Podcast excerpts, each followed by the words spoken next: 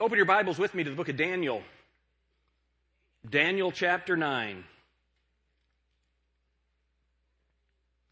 This morning, we were looking at building something eternal. We're talking about eternal prayer. And we asked ourselves some questions. One of the questions is why do I pray? What is my attitude about God? Why do I pray? So the, we had to ask ourselves some questions. Who is God? What can He do? And then how do I pray for others? How should I pray for others? Tonight, I want us to look at this subject of intercessory prayer. How many of you know someone right now that's going through something and you're praying for them? You know somebody that's going through something and you're praying for them. That's really one of the most important components of the Christian life. And I don't know about you, but sometimes I have been embarrassed where you hear somebody who's going through something and you had forgotten to pray for it. You ever been there? You know what I'm talking about? And that's where it really needs to be a pattern of life. I think that this idea that you know you got to go somewhere and pray for four hours a day, that old Puritan idea, um, I think that that diminishes the concept. Men ought always to pray and not to faint. Uh, what will happen is if you begin praying, God will bring these things to your mind all day long all day long. And you'll have these people, these needs, and you'll be persistently bringing them before the throne of grace.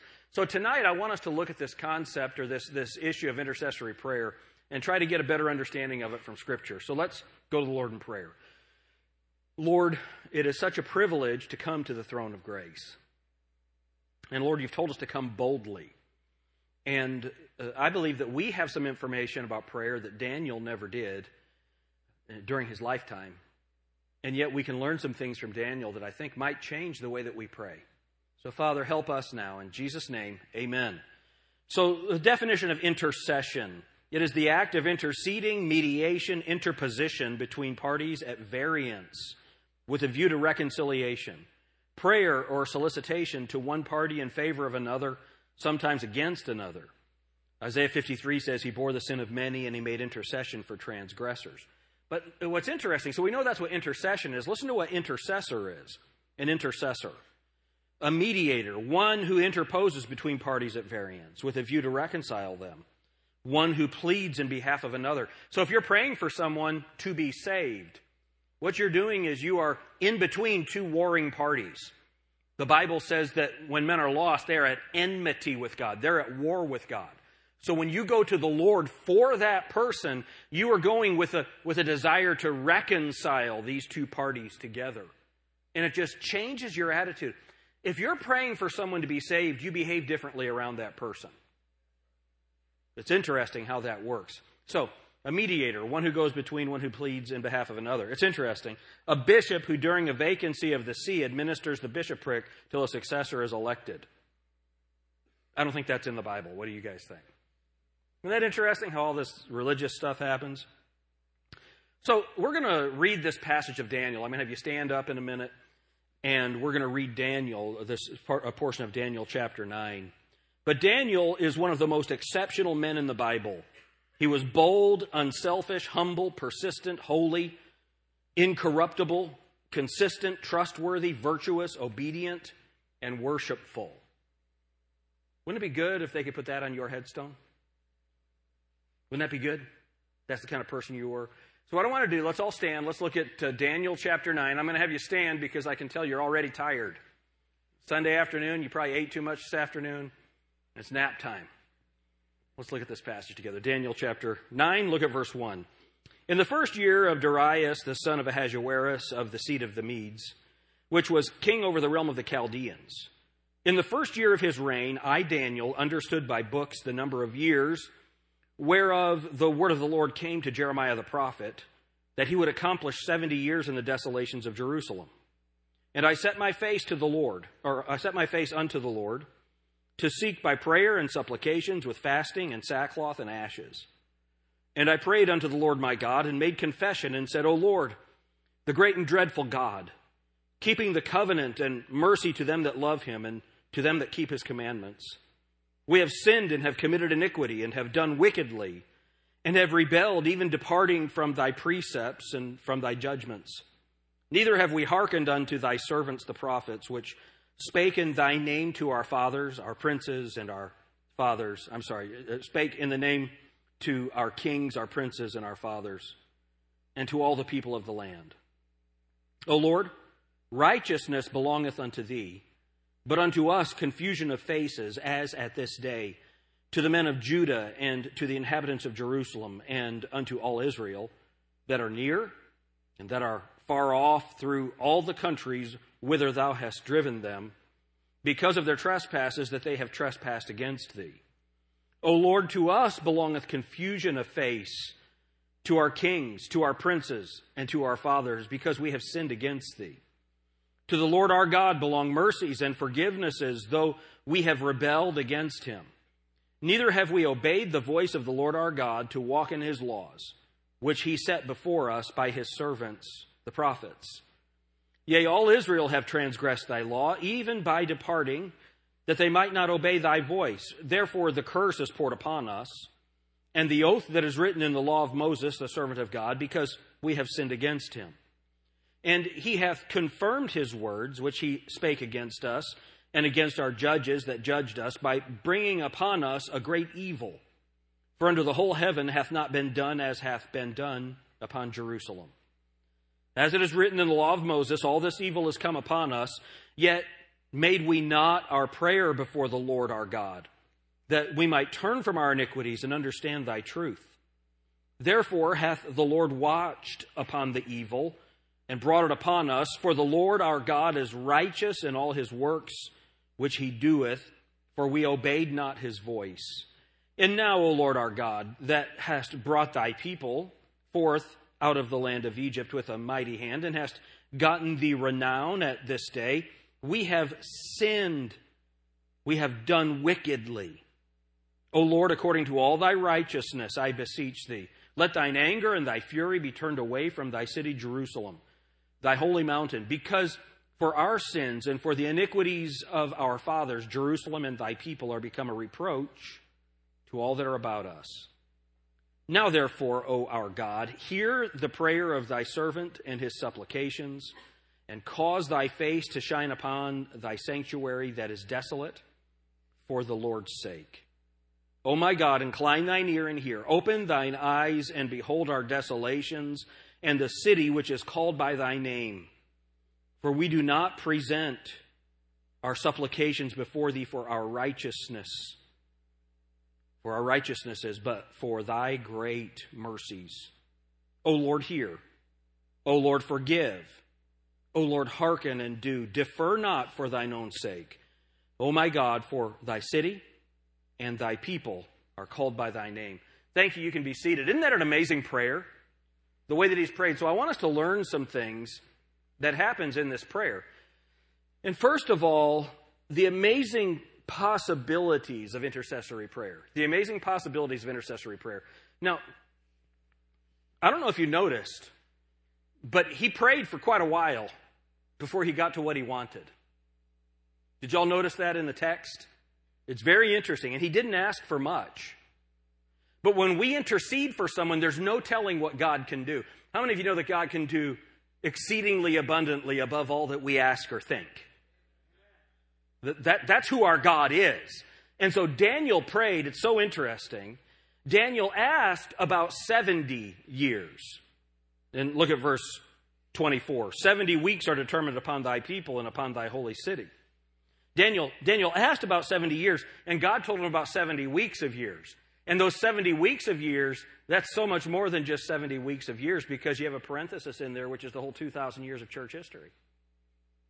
And God gave him information about all of those things. He gave him so much more than he asked for. He prayed for restoration, and God answered with the Messiah. He prayed for the restoration of Israel, and they gave him Jesus, and he gave them Jesus. He prayed in a moment. This is amazing.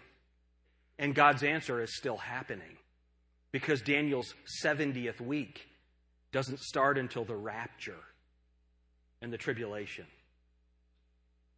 So when Daniel prayed all those years ago, the answer is still happening. The amazing possibilities of intercessory prayer. When you go to the Lord for somebody, there's no telling what God is going to do with that.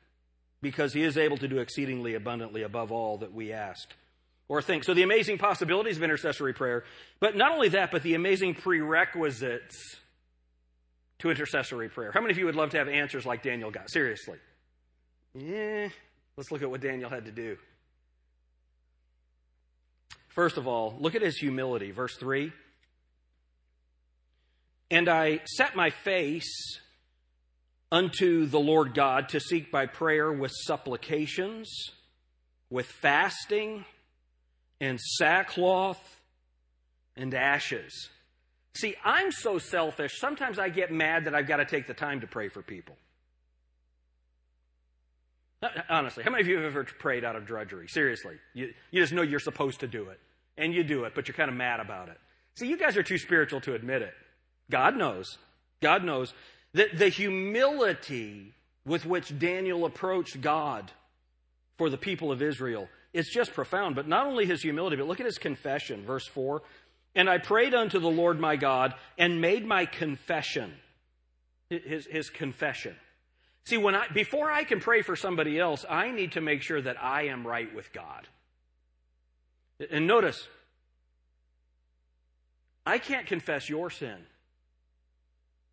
I confess my sin before the righteous and dreadful God before I can pray for you. And notice that the so the humility, the confession, but look at the reverence, verse 4. And I prayed unto the Lord my God and made my confession and said, O Lord, the great and dreadful God. The great and dreadful God. Now, I didn't take the time to look at uh, modern commentaries on that passage. I guarantee you they'll explain away the word dreadful. Because that's not a happy word. You know, you, it's hard to put a smiley face around dreadful. And this is the God that he's praying to. Now, what's interesting is we have such a better understanding of the grace of God than Daniel did because Jesus Christ died and rose from the dead, and we understand forgiveness of sins in a way that Daniel never could. Isn't that wonderful? And it almost sounds arrogant to say, I might know something about God that Daniel didn't, because God hadn't revealed those things yet. Jesus hadn't come yet. We didn't have the New Testament yet. But still, is God is, is he still the great and dreadful God? He is, and so the prerequisites humility, confession, and reverence. And then the apparent priorities of intercessory prayer. I want you to notice something. This is amazing.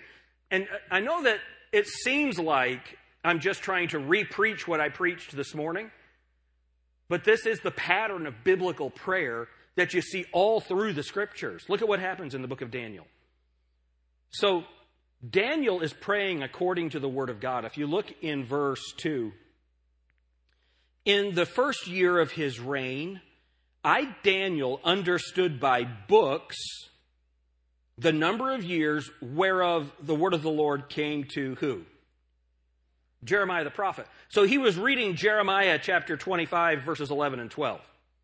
He, he was reading the Bible. And by reading the Bible, he realized, well, wait a minute, he can do math. And he understood how long the children of Israel had been in captivity. And he said, wait a minute, these 70 years are almost accomplished. God, what are you going to do now? These people that, even though you have judged them, even though they've been in captivity, even though they should have responded, they've not. What are you going to do? And that's when he begins praying. So, the Word of God, genuine intercessory prayer is based on the priorities of God, not man. And it's interesting that the priority of God was to take Israel into captivity for 70 years. That was his priority. That was his plan. That was about to be fulfilled, and God was going to lead his people back into their land, not because they deserved it, because it was his priority. And so Daniel started praying according to God's priorities. It's a wonderful thing to pray, reminding God of who he is and what he has promised. Now, let me ask you a question Does God need to be reminded about who He is and what He's promised? So, why do we do that? To remind us of who He is and what He has promised, and to increase our faith. Genuine intercessory prayer is based on the priorities of God, not man. This entire prayer is based on what Daniel had read in God's Word. It's interesting all of us, we know how to pray for other people. We know that they have needs. But we know how to pray for others not on the basis of their circumstances, but on what God has said about their circumstances. Young people, you guys can make some decisions that get you in really bad trouble. Uh, I, I think about this. So, I knew that I needed to go back to Bible college. I knew I was supposed to be a preacher, and I was fighting the call to preach. Um, I was I had a great job. We had two brand new cars, and we had just bought this one car. We moved it, and finally I surrendered. But I bought this new car right before I went back to Bible college. Really bad idea. And so I got this job selling siding all over the South. And all of a sudden, I had 85,000 miles, 100,000 miles on this one year old car, two year old car. But then that job just didn't work out. I ended up working at Circuit City selling car stereos with a 19 year old kid. And so now I've got my school bill, we have an apartment to care for, we got two cars to pay for. All these things are going on. And I'm thinking, what in the world am I going to do? I had this car I couldn't pay for. So all during all of that time, we had Riley, and if you remember, Riley was ended up being in the hospital, and so he's in intensive care. We get a forty some thousand dollar hospital bill, and the insurance company wouldn't cover it because they said that it was a pre existing condition. So he was born with it. So I'm thinking, so not only do we, we don't have any money, how are we going to pay for all this stuff? So we, you know, we're just we're just praying, God, what are we going to do? So I called the insurance company and I said, well, I'm going to. Or I called the hospital and I said, insurance isn't going to cover it. I need to set up a payment plan. They said, how much can you pay? I think I said twenty-five dollars a month on a forty thousand dollar bill. And she said, well, that's not going to work. I'll take it and talk it to them, but talk to them, but I guarantee you that's not enough. So that's all I have. That's all I can do. So about two weeks later, you know, we're praying, trying to figure out what in the world are we going to do with this. Don't want to be under that for years and years. And so I called back about two weeks later, and I, I said, I'm calling. This is Jim Alter. I'm calling about our bill. Okay, uh, Social Security number. Blah, blah, answer all these questions. Uh, there's there's no bill. I said, no, it's a, it's a forty thousand dollar bill. I tried to. I'm, I'm trying to make payments. I need to know what they say. No, the hospital's written it off. It was gone. it was gone.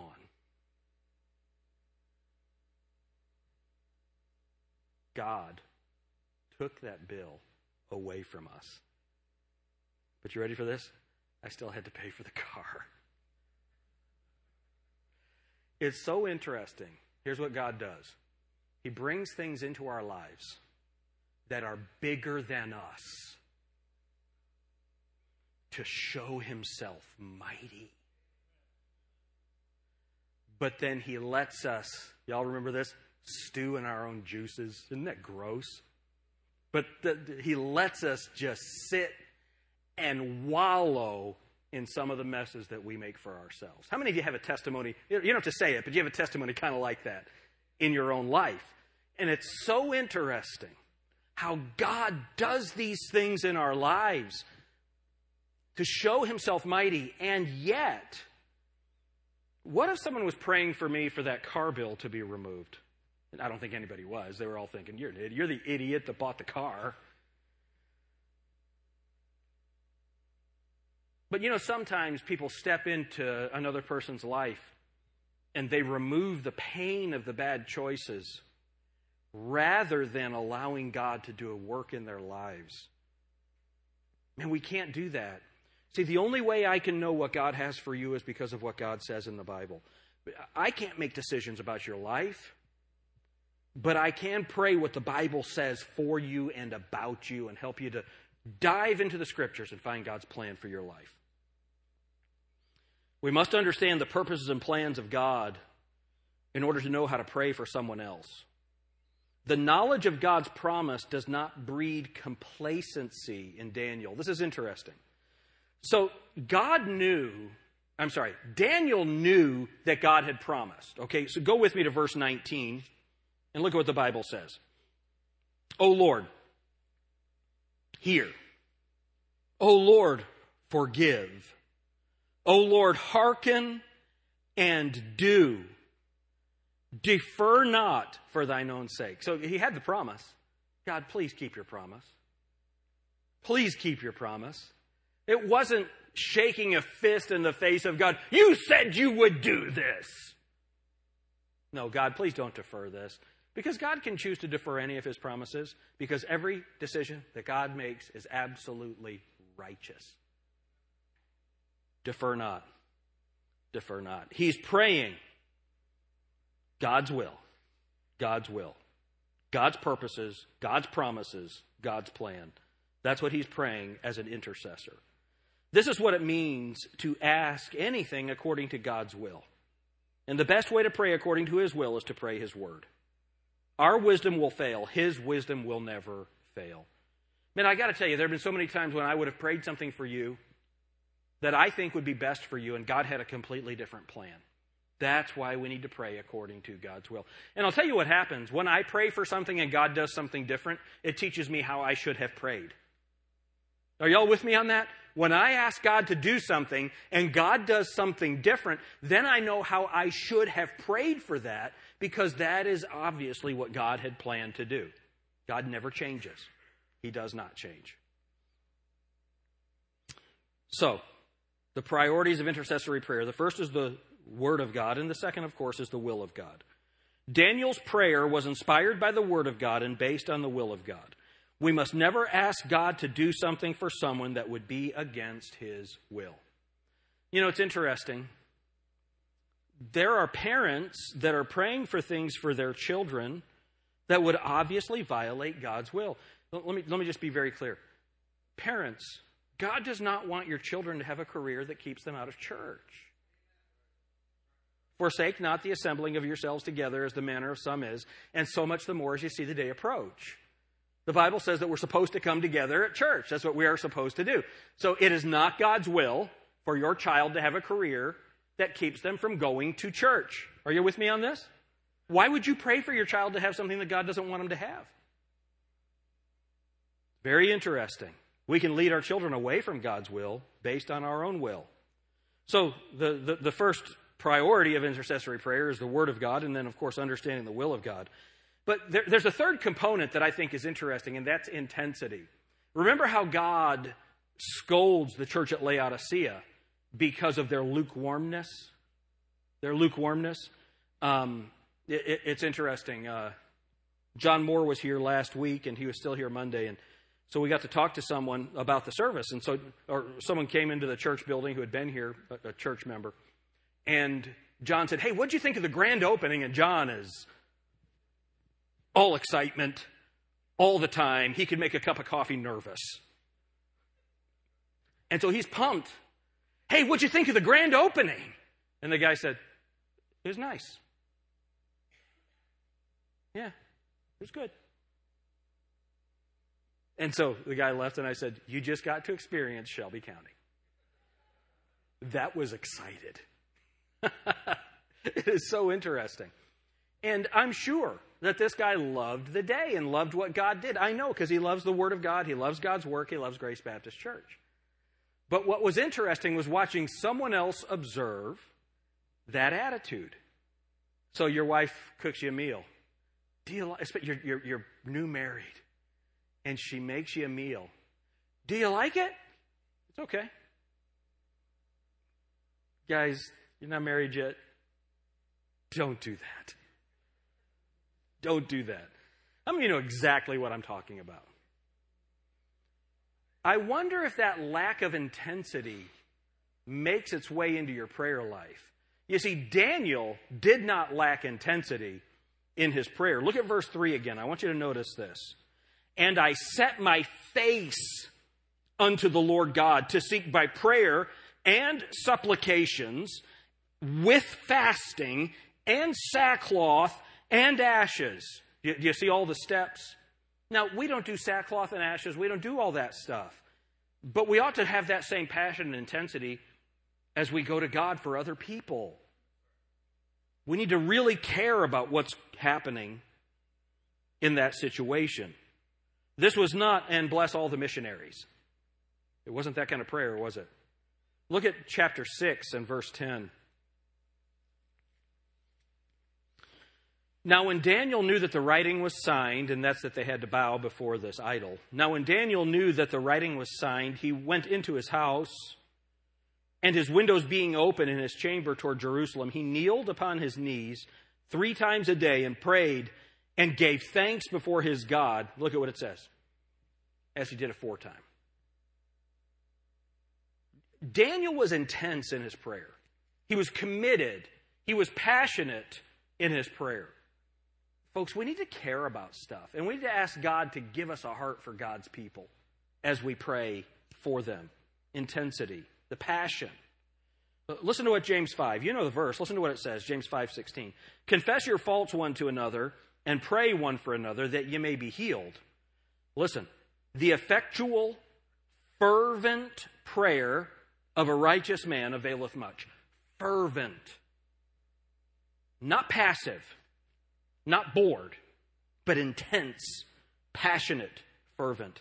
But then the selflessness, the selflessness. So back to Daniel 10, I'm sorry, Daniel 9, look at verse 3 again. His selflessness. And I set my face unto the Lord to seek by prayer and supplications with fasting and sackcloth and ashes. And I prayed unto the Lord my God and made my confession. And he goes and he starts talking about his people. And it's very interesting. This selflessness, his being willing to give himself passionately to this prayer time, I want you to notice that he put himself in the place of the rest of God's people. Notice his prayer was not, God, these wicked people that you have me living among, I am sick of them. I don't know why you don't strike them all dead but because of your grace and mercy, do what you're going to do. No, look at his belonging. Look at the way that he unites himself with them. Notice the we words that begin in verse 5. We have sinned and have committed iniquity. Verse 6 Neither have we hearkened unto thy servants the prophets. He talks about our kings and our fathers. Then he says in verse 7, O Lord, Righteousness belongeth unto thee, but unto us confusion of faces. And that's the way it goes on through the whole thing. Verse 8, O, o Lord, to us belongeth confusion of faces. The end of the verse, because we have sinned against thee. Verse 10, neither have we obeyed the voice of the Lord our God. Verse 11, this curse is poured out upon us in the middle of the verse. The end of the verse, because we have sinned against him. Us, we, we, we. And it's very interesting. When we pray, now, now he was praying for a nation, but when you pray for the United States, how do you pray? Lord, we are not a righteous people. We are not a righteous nation. Now, I'm so glad that God doesn't identify us with a nation right now. We have an individual faith. But do you know what He does do? He identifies us as a church. How are we doing as a church? How are we doing? How are we doing in our prayer? How are we doing in our evangelism? How are we doing in our giving? How are we doing in our own personal holiness and our own personal righteousness? How are we doing? How are we represented out into the community? It's belonging. It's belonging. And that ownership of the problem. That's the way that Daniel was going before God belonging. And then, of course, confession. I can't pray biblically until, I can't pray for you biblically until I recognize who I am.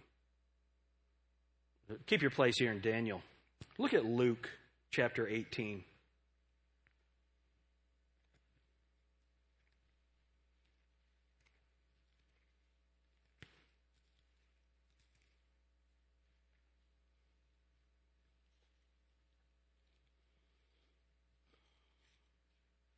Luke chapter 18, look at verse 11.